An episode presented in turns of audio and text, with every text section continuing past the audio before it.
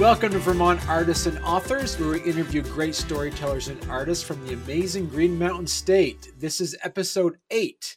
I'm your host, Barney Smith of story comic dot com, and we're excited to have with us the highly talented and acclaimed artist, author, speaker, and consultant, Corrina Thurston. Corrina. Hi. Thank you. Thanks for coming. This is Thanks exciting. For having stuff. Me. And I, I got to say, of all the, the the different, when we were talking about before it went on the air, before, like, you were probably geographically the closest guest I've I, yeah. had on the show. So. And we didn't really know that, but yeah. We didn't really know that, yeah. And, but before we kind of, you know, jump right in head first, because you have a, your, your resume, your, your C V is um, extremely extensive. Uh, you are, um, you know, a, a Renaissance artist when it comes to a lot of stuff. You do speakers, you do classes, you do, you write books. Uh, you are a, a prolific colored pencil artist, and we'll see some of those images. Uh, but be, before that, before we jump right into it, you want to talk to people how you kind of fell head first into the, into the art world, I guess. So migraine first into the, so I, I uh, So it's a kind of a different story than a lot of people. Um, I so I, I didn't do artwork ever since I was a kid. You know, I wasn't an artist that was like, you know, prodigy at the age of five. You know, that kind of that kind of artist. I liked art, but I wasn't. You know, I, I didn't really do much with it. And um, and then I went to college at the age of eighteen, and I um, I was going to school for biology and anthropology. So not super art related. Um, but within my freshman year, I actually got really, really sick. Um, and then they, I kept thinking I was going to get better, right? I was, okay, I'll just push through. I'll just push through and I'll get better. Right. And um, I just kept having thing after thing, and it just kept getting worse. And I ended up having to medically withdraw from college in my freshman year. Mm. Um, I tried going back, and it, it, that didn't work. I was still really, really sick. I was just too stubborn to to kind of give up quite yet. So anyway, I had to had to withdraw again, and um, and then I was mostly bedridden for the next six and a half years. Right. So I had really severe, just a migraine, twenty-four seven, if you can imagine. Wow. Um, I had I had insomnia so badly that I was sleeping probably like twenty to forty minutes a night. Wow. And it lasted for years. So I was like hallucinating and shaking and having these panic attacks daily, you know, just in my own home. Um, and I couldn't, I couldn't go out and do anything. I mean, I was literally in this room in my parents' house, and it was like a half basement room, you know, so it was in partially in the ground. So it was kind of darkened for me. Um, and for the first couple of years, I was just in there. I, it was me and my cat, you know, and I, um, there wasn't really anything I could do. My migraine was so bad that I couldn't even watch television or read, you know, because, or use my computer very much, because the visual, you know, aspect of it, I, it just was so painful. I couldn't do that. And I couldn't really comprehend, and the lack of sleep and everything, it was really, I wasn't all there, you know? Um, And so I started, I don't know really sure why, but I started, I picked up a pencil one day, and this like, it was like a number two pencil that I found on the floor. And I went and found this like piece of poster board, you know, pretty big piece of poster board that was in my closet from high school. And I was like, whatever, that will do. And I dragged it up onto the bed with me and just started kind of sketching, you know. And it's funny because the thing I sketched was a, was a figure. It was a nude female. Um, and I was like, you know, okay, I'll just kind of do this. And, and I could do it a little bit at a time and just sort of distract myself for the first time in like two years um, from the pain and from the just like misery and depression and every everything else, you know. Um, and so I did that. And I was like looking at it.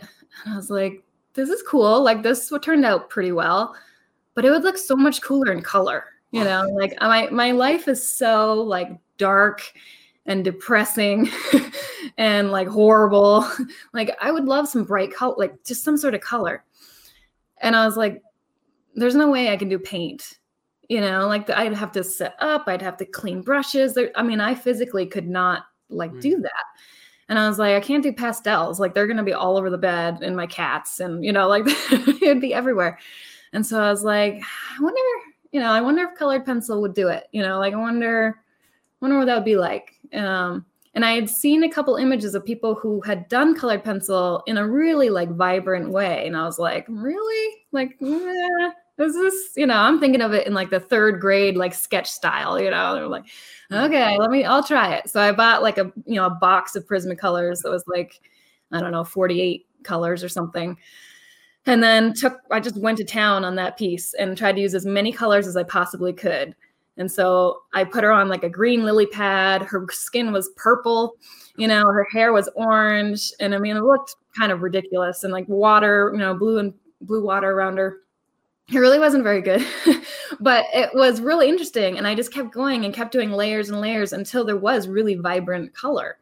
Um, and I was like, huh, that's okay. You know, colored pencil can do that. So then I immediately moved from there to um, my wildlife artwork. Okay. So, and, and started drawing right away for, for wildlife. And uh, some of my first pieces, I still, I still exhibit them. Like they turned out well, well enough where I, I'm okay with people still seeing them. So, but I mean, I, I, I don't know. I progressed very quickly. Let me put it that way. Right. And then it was after that, that I started doing some stuff in black and white too. So, um, which is opposite of what normal people would do, right? Like you usually start in black and white and pencils and then go to color, but I like to do things the hard way. um, So you're, you're, you're, you're bedridden for, you know, yeah. two years. What was that conversation? Yeah. So was it like your, did you like kind of like walk up to your parents and say, hey, next time you go out, can you buy some colored pencils? Like how did that conversation go? I, let's see. It's hard to remember because my insomnia was so bad that my memory is just like, you know, right. from lots yeah. of, I have like flashes and stuff, but I'm missing lots of memory pieces from that time, right. um, which probably is a good thing, but is also kind of difficult. And then uh, I, I'm pretty sure I had seen like a book or something at some point before. Right. And as I'm pretty sure I had my mom go online, but I was like, I remember Prismacolor. I remember the word Prismacolor. I was like, go and, and, and check that out. And, uh, and we did, you know, and we just got whatever the biggest box they had, you know, like, oh, like medium sized box that they had so that I could just play around. Cause I didn't know if it was going to be that one drawing, you know, or something more, you know, I had no idea. And then when I started drawing and I was like, oh, this seems kind of good, you know, like having no like art background and not having gone to art school and not having gone to anything and being totally socially isolated for those couple, you know, first couple of years right. and continuing after that for another few years. Um, all I had was, you know, my parents and my siblings to like show my pieces to. And I'd be like, what do you think? You know, and here I am, this like horribly sick, like, you know, dysfunctional person. They're like, it's great. You know, like, of course it's great, you know? And then later on, a couple years later, my sister, she was like, I didn't want to tell you this when you were sick, like r- horribly sick, but now that you're like a little bit better, she's like, well, I'm really glad that you are good at drawing because I was like putting on like ready to put on this face of like, it's great, you know, just in case it was terrible, you know, she's like, and I'm a terrible liar. Like, I just, I'm terrible. And so I feel like you would have been able to read through it. And I'm really glad that it was actually good. So did you, when you, when you put this to, when you, when you're doing these, were these references from photographs or how did you? Yeah, did you a lot of these? them are, um, a lot of them are either mm, like some of them are multiple photographs, you know, that are kind of, I use different parts from different um, photographs. And some of them are from my photograph. A lot of them are from my photographs, or I have photography friends that are like, hey, here's this whole batch of, you know, wildlife photography I just took. Feel free to, you know, use whatever you want. So like lot, the kingfisher, for example, there's no way I ever would have gotten that photograph of the kingfisher, like popping out of the water. Right. Um, And so I had a photographer friend, um, Wendy Salisbury, who she let, you know, let me use that image, and I played with the colors and mm. made him successful with a little fish in his mouth, um, you know, things like that. But it was, yeah, a lot of them, I get those details from, from photos. And so, like, you know, a lot of artists would learn in, like, in, you know, in school that you would, did you ever kind of like do the grid pattern and kind of I trace did it? I did do that. Yeah. Yep. Okay. I still do that sometimes. Yeah. Yeah. Especially for commissions where you're like, okay, this eye has to be exactly right, or the person's going to, you know, like know that their child or whatever I'm, you know, drawing is going to be a little bit off. So I definitely use it for that this too. Right.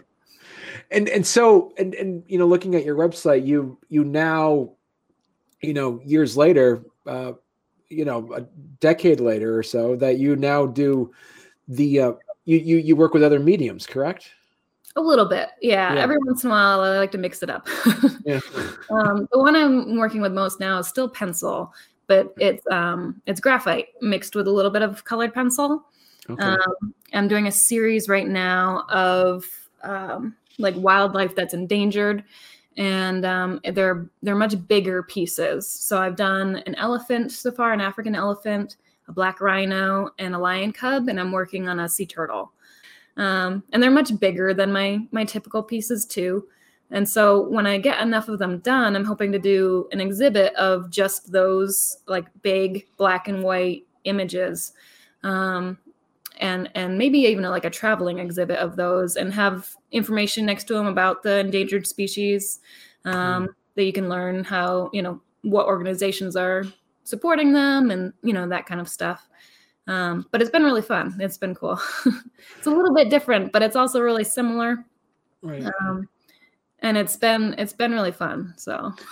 Because you also do not just wildlife. I mean, this is one of your passions, but also you do, as you as you mentioned. How much how much of the work you do now is is now through um, hiring you to do projects? Like commissions and stuff. Commissions. I only, because of my health, so I'm still not one hundred percent healthy, especially yeah. this past year. I've been really, so after I gave birth to my son, Josiah, um, sixteen months ago, I have had a roller coaster of health issues with like thyroid and, and other things. And um, so especially like this past year, I haven't taken almost any, you know, commissions and stuff. Right. So I limit the amount of commissions I take. Um, and that's because they limit the amount of money I can make off of them, and they take a long time for me to do. Right. Um, so I only do a handful a year usually. Um, and lots of times it's like a pet portrait or a portrait for someone of their child or, you know, something like that. Um, I've done a few kind of weird ones, you know. I did an ultrasound for someone one time. Um, they wanted it bigger, and then, you know, kind of like I did it with like charcoal and stuff. Um, and I was like, okay, I've never met your wife before, but I'm, you know, drawing the inside of her womb. um, and so, so I've done a few nudes, you know, for people. Um, And I've, and I've done a couple paintings of my, just of my own, of like sunsets and stuff, just to sort of mix it up. Every once in a while, colored pencil is just a little too time intensive and very detailed. I mean, it just takes, you know, it takes hundreds of hours to do a piece. And every once in a while, you just need to be like, okay, I need to just like paint a canvas, just mix it up, or like do charcoal with my fingers, you know, like I need to do something that's loose and just sort of different. Right. Because it can get pretty intense, you know.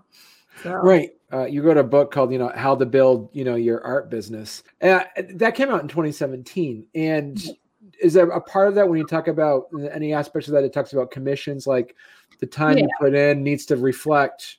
Yeah, for sure. Reflect that. So I talk about it in the, because it's how to build your art business with limited time or energy, you know, mm. which is what a lot of us are.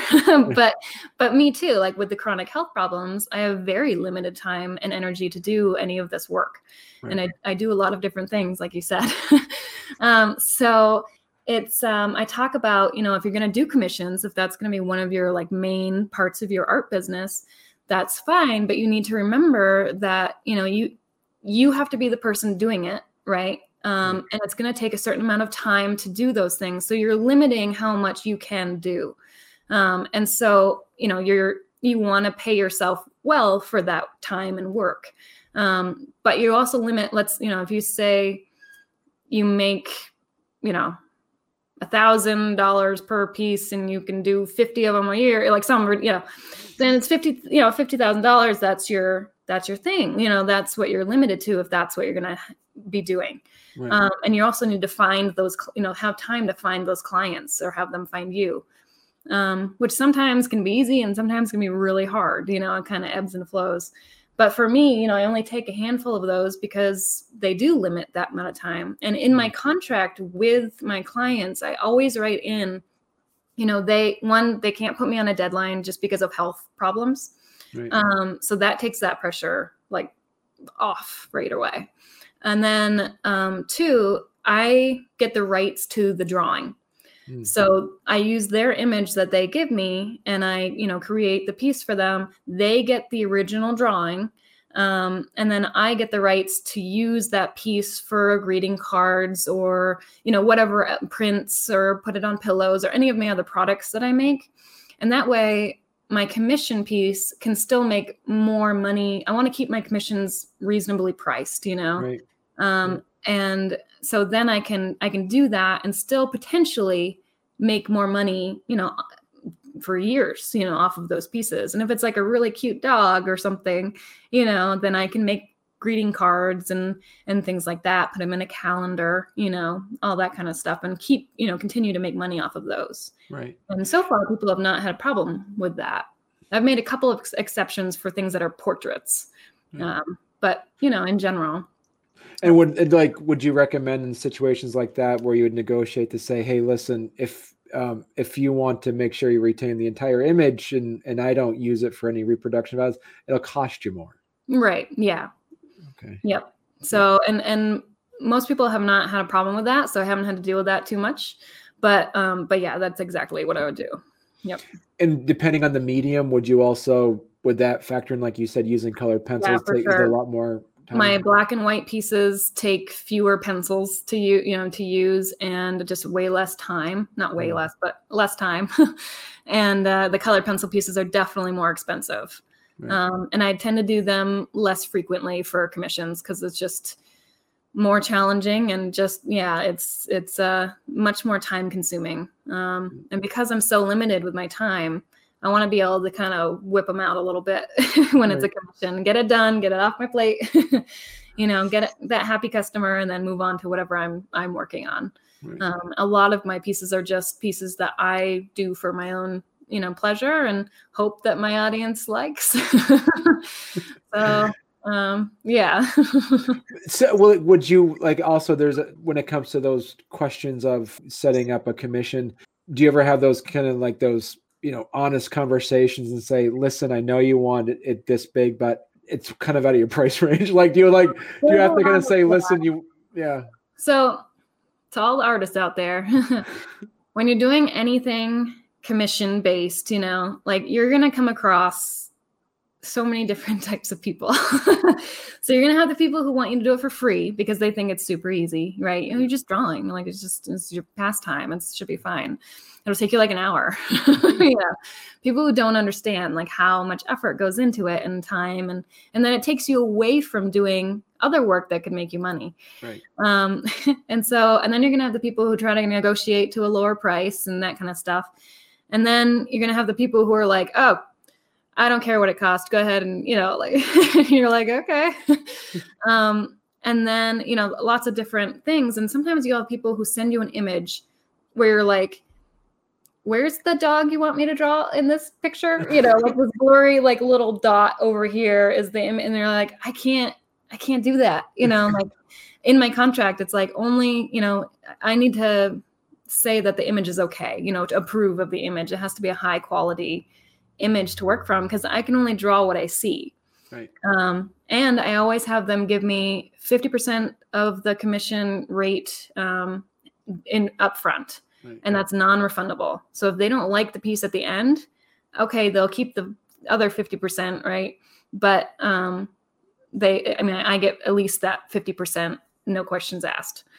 Right. I don't start a piece until I have that payment. And that's right. just I, you know, I want to be paid at least for like the materials and stuff that are going into it. So right. um, and I think that I think that's really important. And having contract in general is really important. And it doesn't have to be like complicated. It can just be you write it up, write in the like five things that you want to make sure, you know, and have them sign and date it and, you know, send it back to you. Like that's, that's all it really needs to be. Um, and I think it's really, it's a really good idea. A lot of artists are just like, oh, sweet, a commission, you know, like this person's going to pay me four hundred bucks to do this piece. Okay. You know, and just go and do it. And cause they're excited to have that, that work, you know, and you gotta kind of stop and cover your bases there. Cause people will try to, to undercut you, you know, they'll try to get whatever they can for as little as they can. Right. Um, and people won't value your time necessarily as much as they should, cause they don't understand it.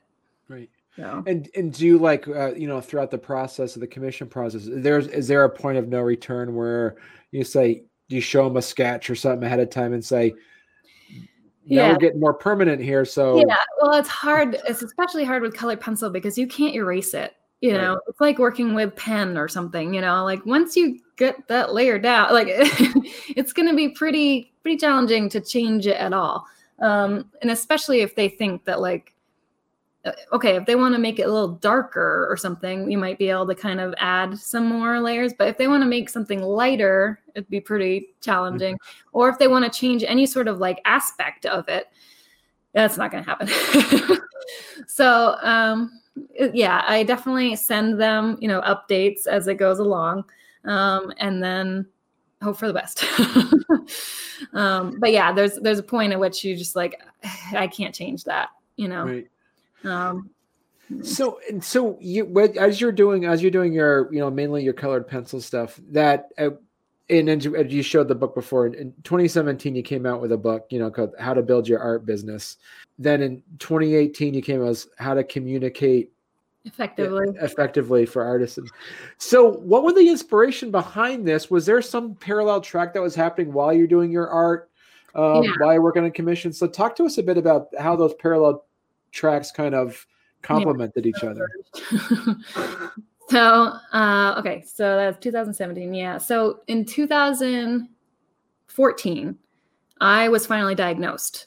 Um, so I, I had gone like six and a half years of being wow. going to see doctor after doctor after doctor. And, um, in two thousand fourteen, I was finally diagnosed, at least partially. Um, we found out later I have more problems, but at least partially diagnosed. Um, with chronic Lyme disease and chronic Bartonella, which is another tick-borne illness. Um, mm. And it was like two types of pneumonia and Hashimoto's thyroiditis, which is an autoimmune illness attacking my thyroid. Mm.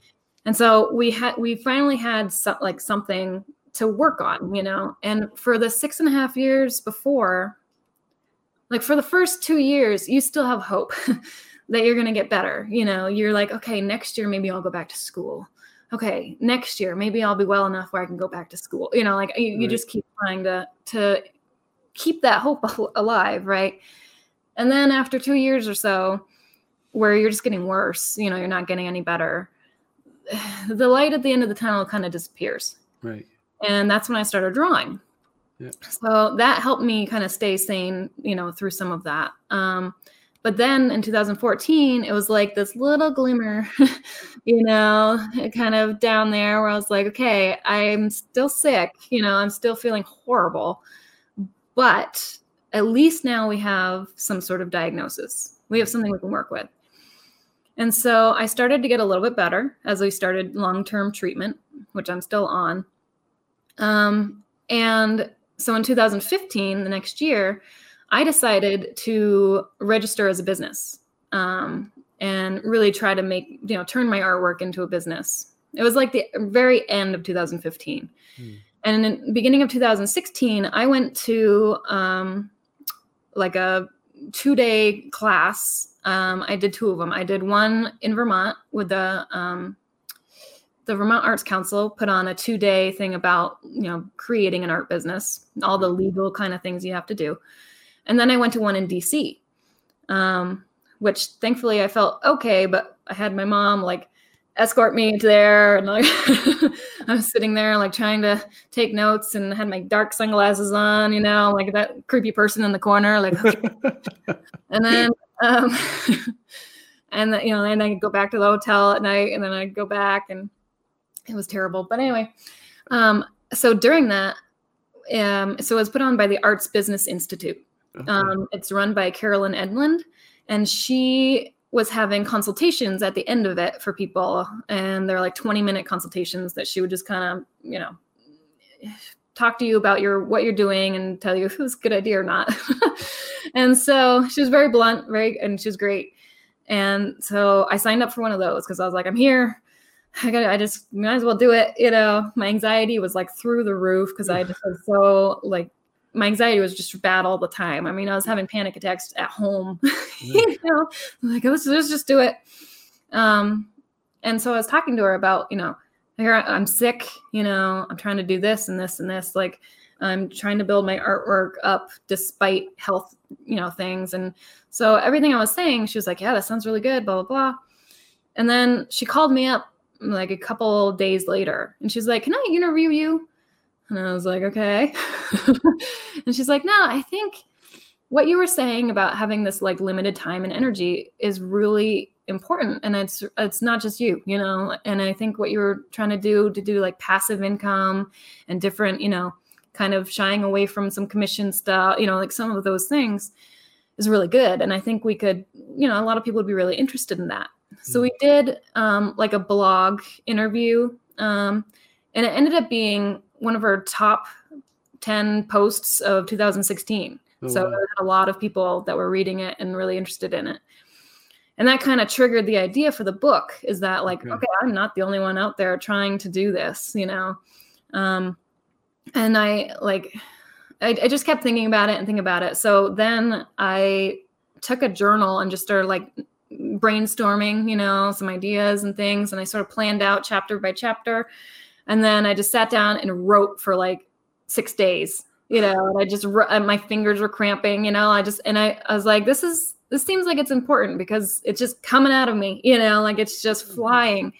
And, um, and it was, you know, it was, it was really good. And, um, the, it, it helped a lot of people. And I got some, some beta readers, you know, to help me read through it and see what they thought. And, um, you know, some of them are still my biggest fans and, and the book and, you know, Um, their, some of their testimonials, you know, are in the front, and and for a little little while, it was one of the number it was the number one bestseller on Amazon in the art business category. Oh wow! Uh, yeah, which not too long after I I launched it, which was really amazing.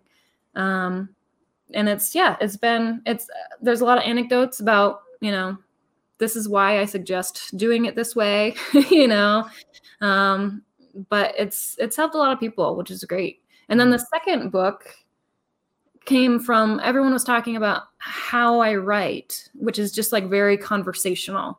Okay. Um, they were like, man, I feel like I'm just sitting down and having a conversation with you. You know, like it's, it was so easy to read. And like, it's just, you know, you've simplified everything so well and, you know, things like that.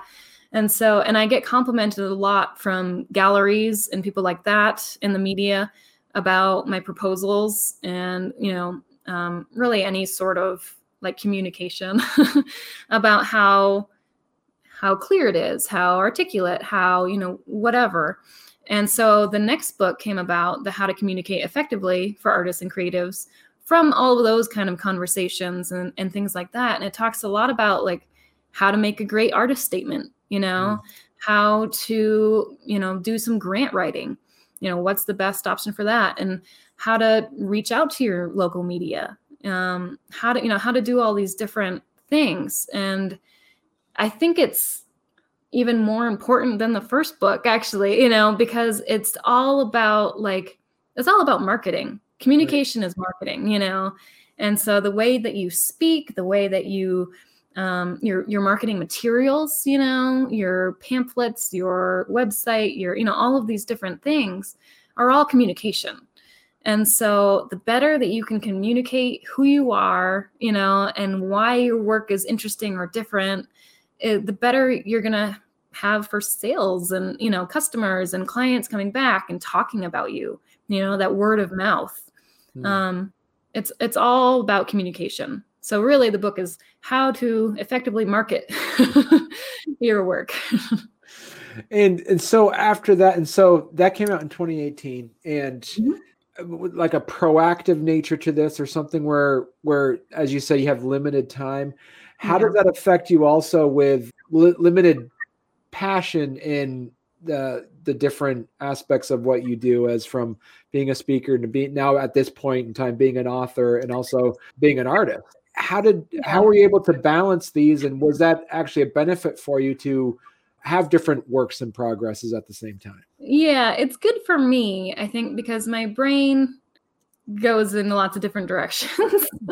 I'm not good at doing one thing at a time, and I'll get burned out pretty quickly. So I'm not, I'm not a very typical artist um, in how I started, or, you know, any other way really, but I, I can't do it every day, you know, and, and physically I can't do it every day or every month even anyway, right. but um, I get really excited about a piece, and I'll start it and I'll work on it. And then at, once I'm done, I'm a little bit burnt out. So it's great to be able to go then to the marketing materials that I need to create, or to a speech, or write some into my book.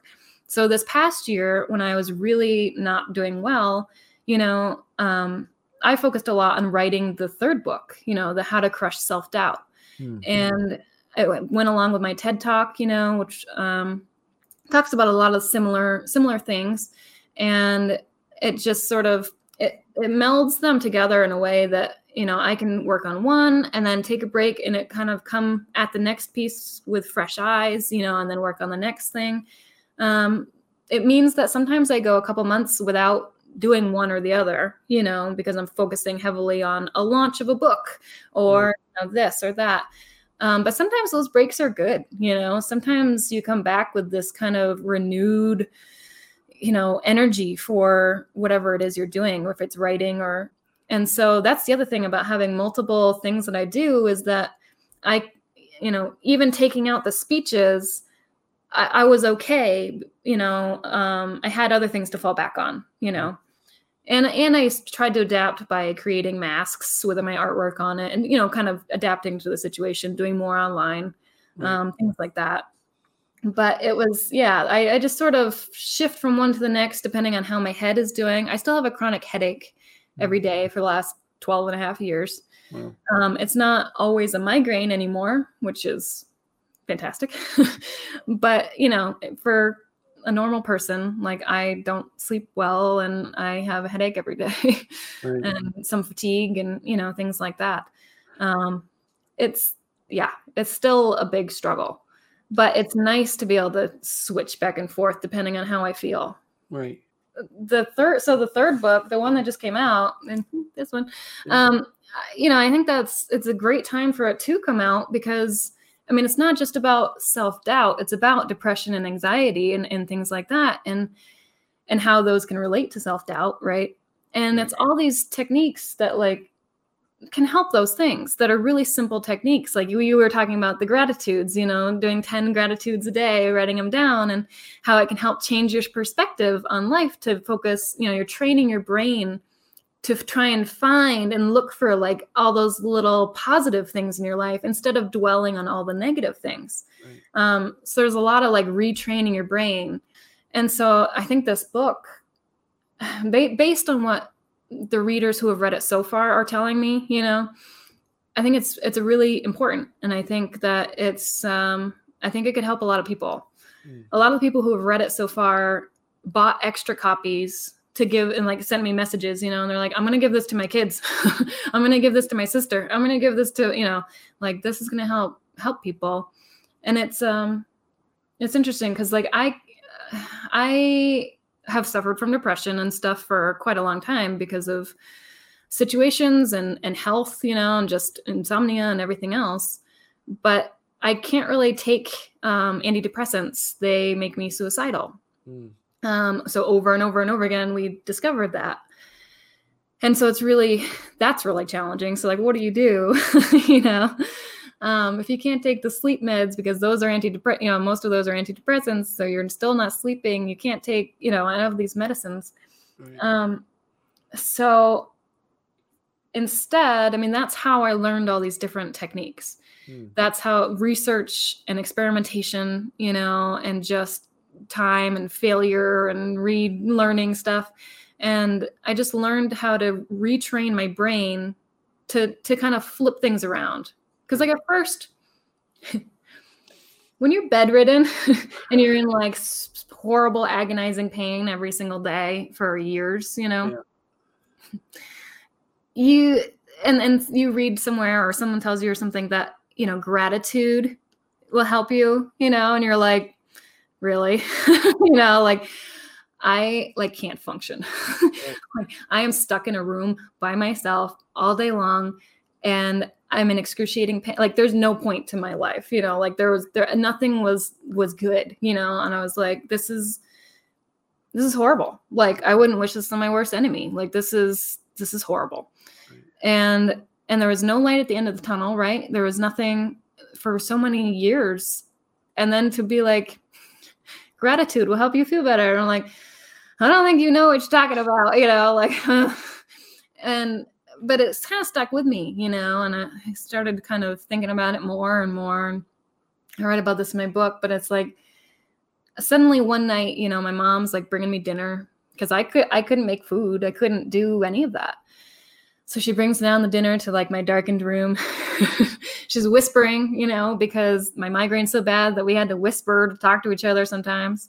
Yeah. And usually I just like eat the food, you know, and be like, thank you, you know. And instead that night, you know, I was like, so like, I was, well, I guess I'm really thankful, you know, that I have someone to make me food. You know, like healthy, my dad, you know, does the cooking. And I was like, the healthy, like nutritional food. And I'm glad I had my mom to come down and talk to me, you know, that to have some, you know, sort of socialization. I mean, I'm glad I have my parents to talk to, even though we have to whisper. You know, I'm glad I have a place to live because otherwise I would have died. I mean, I would have died without my parents. Right. Um, there's no question. I mean, there's just no question. Um And then, you know, I was glad that I had like warm, I was really cold all the time. I was glad I had a warm blankets, you know, and a bed to lie on. I was grateful for, you know, hot water and indoor plumbing, you know, I was grateful for, you know, I just started going around and the sunglasses that I could wear and like, you know, all these different things, my cats for coming in and distracting me. And, you know, so it was, it was interesting because I remember that night really distinctly. And it was just this, this flip, you know. So every day after that, I'd be like, okay, I'm grateful that I did that drawing on the wall. You know, I'd frame them and put them on the wall to remind myself that like I did that. I'm good for something. Because it was, it was like the only thing that I was able to do at all for years. And and it was good. You know, I was like, okay, I I can produce something because otherwise I just felt like this huge burden on all the people around me. I just felt like I was just I was just this huge weight of guilt. Right. And I talk about guilt in the book too. And it's, it's unnecessary because I didn't do anything wrong, you know, but I, you still feel that guilt, you know, if you get injured, if you get sick, if you are, have financial problems, if you have, you know, whatever, you feel all this guilt, even though you don't necessarily, you know, you haven't necessarily done anything wrong. And guilt should only be used for that. You know, if I like insulted you and, you know, then I, you know, I can feel guilty. But, you know, for, for falling sick and being in this horrible, miserable state, that wasn't my fault, you know, and, uh, and it takes a really long time to train your brain to, to realize that um, and to work around that because it's not helping. It's just this huge boulder on you that just makes you feel even worse, you know. And if you just like chuck it off the cliff, you know, then you feel a lot better. Do you feel that, you know, whether, whether, you know, your first book, uh, you know, the first, like how to build your art business, and then this most recent book on how to crush self-doubt, is there any aspects in that that might be contradictory to each other in the sense of if they don't have the creative energy to sit yeah. down and write, but, but they might be able to say, well, now I have to be on Instagram, I have to be on Twitter. And um, yeah, no. It's, uh, I think a lot of it's actually really complimentary. Okay, so okay. the way, cause the way I talk about it in the first book is, is about respecting your limitations. Um, I talk about that a lot. And I, And I talk about that in the, the most recent book. And I have a whole chapter in the most recent book specifically for artists and creatives about like creative self-doubt, you know, and things like that. And being like confident calling yourself an artist, you know, it takes some of us a really long time. It took me a really long time to like confidently say, oh yeah, I'm an artist, you know, like that's what I do. Even if it's just a side gig, you know, like right. Lots of people would be like, oh, I draw sometimes, or, you know, like they don't, like if you, if you do artwork, you are an artist, you know, mm-hmm. If you've ever sold anything, then you're a professional artist, you know, you've made money from, from your artwork. I mean, that's the definition, you know? Mm-hmm. So if you want to call yourself a professional, even if you've only sold like a fifty cent sticker, you know, you're a professional artist. Like it's, it's, it's okay to say that, you know, and you don't have to hesitate or be, you know, kind of wishy-washy about it. You can just say it like you're, you're an artist. Mm-hmm. Um, and so, and once I started saying it more confidently, I got a lot less reactions of like, oh, what do you, what do you do with your real job? You know, like that kind of, once I started saying it more firmly and whipping out my business card, you know, to show them, you know, like, yeah, I do colored pencil. And then they, that's colored pencil? What? You know, and it starts that conversation. And I got a, I got a lot less of those questions about, can you do this for free? Or, um, you know, what do you do for your real job? Yeah. But yeah, so I, I think respecting your limitations is really important. Um, like I've had a sinus infection for the last three weeks. And I've had to lie down, you know, when my son lies down for like the last three weeks. So the audiobook I'm making of my book has been put on hold, you know, until I can get rid of this. And then, you know, just different things that have to be put on hold. Um, that's why in my contract with commissions, I say no deadline, you know. Um, but I also think that sometimes you have to start something to get your creative muse going, you mm-hmm. know. Sometimes it's like exercising, right? Like, uh, uh, uh, you know, I, I should, I know it'll make me feel better. I don't really want to, you know, but sometimes once you start, you're like, okay, yeah, like you get into it and you, fe- you do feel better afterwards. And it's, it can be the same with your creative work too, you know? So it's, if you kind of start it and then if you're still not feeling it, okay, you know, you gave it a shot and you can back away and try to do something else. Um, and and again, I like to, if, if I feel well enough, I like to mix it up. Like if I try to do a drawing and I'm like, this is not working, you know, I'm like, okay, I'm going to try writing. And I'm like, okay, that's not working. Okay. How about marketing materials? You know, like, okay. Or how about doing some research to try to find, you know, where my next speech should be or you know, things like that. Like, you can have lots of different things you can kind of fall back on to see what your brain's doing that, that day or whatever. Right. Um, I also talk about like your working style a lot. And sometimes we don't realize what our like optimal working style is. It's, you know, I have different working styles for different pro- like projects that I'm doing. When I'm writing, I really like it to be silent. Like I just, when I'm reading or writing, like it, it just helps me a lot to be just silent. Um, especially when I'm writing fiction, which I'm, I'm writing my first novel. Oh, wow. Uh, so anyway, but it's an like, exclusive, this is an exclusive announcement right now. Huh? Look at that. So stay tuned. um, so like, I just, I need it to be silent to just get into my head, you know, and really get into that, that mode and, and see, see what I'm talking about. Um, right.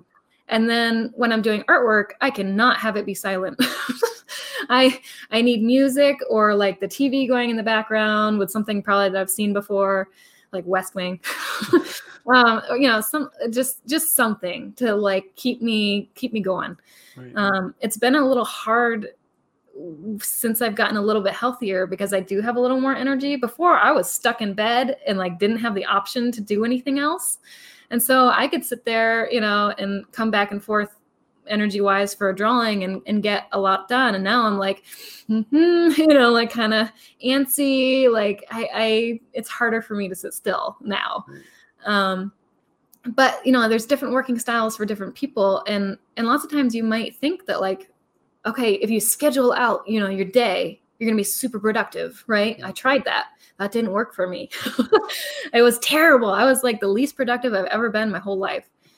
Um, but when I don't do a schedule, when I kind of do like a loose, you know, idea right. of what's going on, I was way more productive, you know, it's, and that's totally illogical, you know, but it's what worked for me, you know? And so to be more productive, which is part of the first book, right? How to be more productive. Cause you, when you have less time and energy, you want to be as productive as possible during that time that you have right. and, and like efficient, you know? And so I was like, okay, you gotta, you gotta figure that out. You know, like what, play, play around with it, you know, like play some music, see if it helps. I don't know. Like maybe it would, and maybe it won't.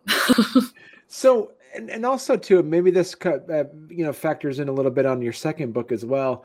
How explicit do, would you recommend artists to do on actually like creating a brand, or do you would say it, it kind of has to be organic, or how, yeah. what would be some of your advice on that? I do talk about brand. There's a chapter in the second book about branding as an artist. Yeah. And it's, it's hard as artists because some of us are very um, exotic. I don't know. Some of us are very, you know, wild and outspoken. And, you know, I know this, this woman who's amazing, and she wears like these super oversized, like paint covered overalls to all of her stuff, you know? Um, and like, you know, I, I wouldn't do that. I want to wear like the, you know, kind of nicer, like not super nice because Vermont, you know, yeah. but, you know, like kind of more professional stuff. And that's what makes me feel more comfortable. And I feel like I'm presenting myself, you know, to, to people, and I want them to know that I'm a professional. Well, it's hard with artists because you want to be seen as professional, and you also want to be seen as unique, right? And you want to be memorable, and you want to be, you know, all these different things. And so you got to find a balance between like, how do you represent yourself well professionally while maintaining that like creative integrity and, and kind of style of your own, you know? Right. Yeah. And lots of times some branding will, will come, you know, it'll just be, that's the type of artwork you like to do, you know? And it's like, I do a lot of wildlife and colored pencil. Okay. I've been like deemed the colored pencil artist, you know, like that's what people call me. They're like, wait a second, aren't you the colored pencil artist? You know, because they've never seen colored pencil like that before.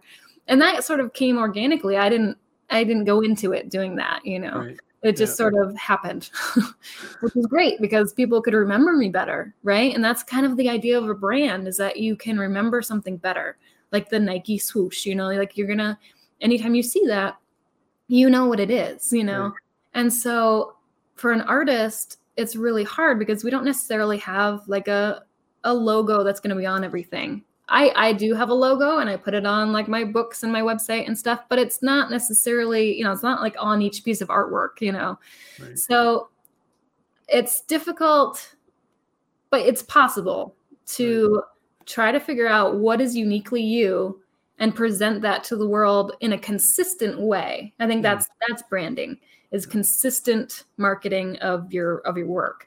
And, um, So yeah, prof- for me, you know, semi-professional clothes and things like that. I mean, that's part of it when I'm out and about, but it's also like my business card, which I don't have with me right now. My business card is um, black and has three p- th- thumbnails of my artwork and the same kind of text that my website has. My website is also black and has the same type of, you know, images. My brochures do the same thing, you know, so when they're lined up at a craft fair or something, you can tell that they all go together. Mm-hmm. They're all the same thing. It's all branded, right? Just by kind of looking similar. Right. Um, and that way people kind of remember it better. And so, and then, yeah, if something pops up like the colored pencil artist, like jump on it. You'd be like, okay, yeah, I'm the colored pencil artist. You might know me as, you know, or like the sick artist, which, but, um, so just, just be open to whatever pops up, because sometimes you don't have control over parts of it. Right. It's just what people are going to remember. And people really remember stories, you know? And I think part of my brand is my story, right? Mm. It's the, the sick artist falling ill and starting from bed. And that's how I started colored pencil and, and, you know, all these things. It, that's part of my brand now. It's not something I initially intended, you know, it just sort right. of happened. And that's the story that people remember really well. Right. And so that's, that's what happens, you know, I mean, that's how you get word of mouth. You're like, I heard about this woman. She was really sick. She was in bed. She's like, she does this stuff with colored pencil. It's crazy, you know? So. And, and do you, And do you feel too like there's a, the the benefit of kind of like diversifying your portfolio by writing books as well? Um, uh, does that help or hinder, do you think, as the uh, for the branding process? I don't know. I so my business name is Corrina A. Thurston Studios. It's C A T Studios, yeah. And I made that business name back in two thousand fifteen when all I did was artwork. Right. And I specifically remember making it studios instead of mm. art, because I, I don't know if I had an inkling or, or not about, um, you know, that I would branch out. So that's my umbrella sort of organization, right? And then I, I mean, lots of times with branding, you don't want to branch out too much because right. you'll kind of confuse your audience, right? Mm. They're like, wait a second, do you do landscapes or do you do this or do you do abstract? Like, what what's happening here? Um, you might even want different websites for different things, you know, like you might want, you know, I, I think before too long, my website is going to have like a, a top image of me and then almost, you know, three different websites for art, speaking, and books, you know. And you'll click on which one you're kind of there for. Right. And um, and then you can, you know, the art one would bring you to the website I have now, you know, and, you know, speaking one would bring you to like a, a smaller website that would just talk about that. And, and then the other one for books, you know, to kind of separate it out just a little bit more. Right. Um, but I also think, I mean, the books is how I started speaking. Okay. So I had um, a gallery in Burlington see the book and ask me if I'd be willing to come in and give a couple, you know, presentations about like artist statements and business planning and that kind of stuff to their, um, to their clients, you know? And I was like, oh. When I was in high school and I gave speeches, I broke out in hives. So sure. Seems like a good opportunity. So I was like, yeah, I was like, I should wear a turtleneck and put on some makeup. And, you know, I was like trying to prepare myself because my anxiety was really high, like I said, anyway. Right. And literally, I would break out in hives when I gave presentations in high school. Right. So it wasn't a logical leap for me, but I knew it would be good for me, pushing myself outside my comfort zone, right? And I wondered if it could help other people. So I, I was like, sure. Yeah, let's, let's do it, you know? And that's kind of how the TED Talk happened too. I was like, okay, uh, let's do it. And you also have, uh, you also have another website too. I do. This one's newer and it's kind of based on, you know, the most recent book and the TED Talk and stuff. I'm sort of branching into this happiness and, and, uh, self-doubt yeah. and, you know, trying to overcome like anxiety and depression and things like that. Just because I think it's so prevalent in every everything, you know, everything that we do, everybody, everybody's struggling. And, and I don't think we realize it as much because we don't talk about it. Right. And I talk in my book, there's a chapter about being open. And I think it's really important. And we don't do it enough, you know, right. Be open about our struggles and what is happening. I've had people, so I've had like newspaper articles and, and T V appearances and stuff. And people always come to me afterwards and are like, I, you're so brave, you know, and you're so honest. And, and you've made me feel so much better knowing that I'm not the only one dealing with, you know, whatever it is, chronic illness or, you know, yeah. And that's fantastic. And it, it really moves me to do that. And I'm, I'm feel so good helping those people, but also like those people, a lot of those people are like, but I'm not willing to tell anybody else, even my closest friends that I'm sick or, or whatever it is. So they're they're feeling, you know, so touched by my story and better, feeling better about themselves because of it. But they're not willing to be open about their own struggles, you know, mm-hmm. which can help. It helps me, right, to process kind of those feelings and, and things. And it helps other people in ways that you would have no no idea. You know, people come to me with things that I just blows my mind. You know, people have been cr- like crying when they shake my hand after a presentation. And I just like, I'm just blown away. You know, you, you, I had no idea that's the effect I would have. So, uh, so Corrina, we are now, we're, we're, we're, we're at our hour mark already. So yeah, we're going to run by quick. So, um, so where, where can people find, find your stuff if they want to follow you again? Yeah. I mean, my website is my name dot com. So C O R R I N A T H U R S T O N dot com, Corrina Thurston dot com. And then um, I'm on Facebook. I'm on Instagram, um, Twitter a little bit. And uh, just, yeah, I mean, and then find your happiness dot info uh, is the other one. So okay. Either of those is is great, or Google me or Amazon or, you know, any of those things. Right. Yeah. But perfect. And I'm, I'm always, people can reach out to me anytime. I answer all my own emails, and it may not be that day, depending on how I feel, but I get back to all of them. So. Right. And we should get you back. So you have, it also looks like you have another book in the works, How to Think Like an Entrepreneur. Yeah. So that will be coming out. I think I'm going to do the, the novel first. Okay. Which I'm, I'm, I'm, let's just say I'm done the first draft. So I'm, okay. I'm, uh, I'm getting there. All right. And you, and you should come back on the show, and, and we'll talk about your, your fiction book then too. Yeah. Yeah. It'll be, I think, I think working title is Fixation. Oh, okay. All right, cool. It's about light fixtures. Is that what it's about? Exactly. It'll be a thriller. Perfect. Well, thank you very much, Corrina. It was a it was a genuine pleasure chatting with you. This is yeah. Great. No, I appreciate it. Thank you very much. Yeah. Have a good one. You too.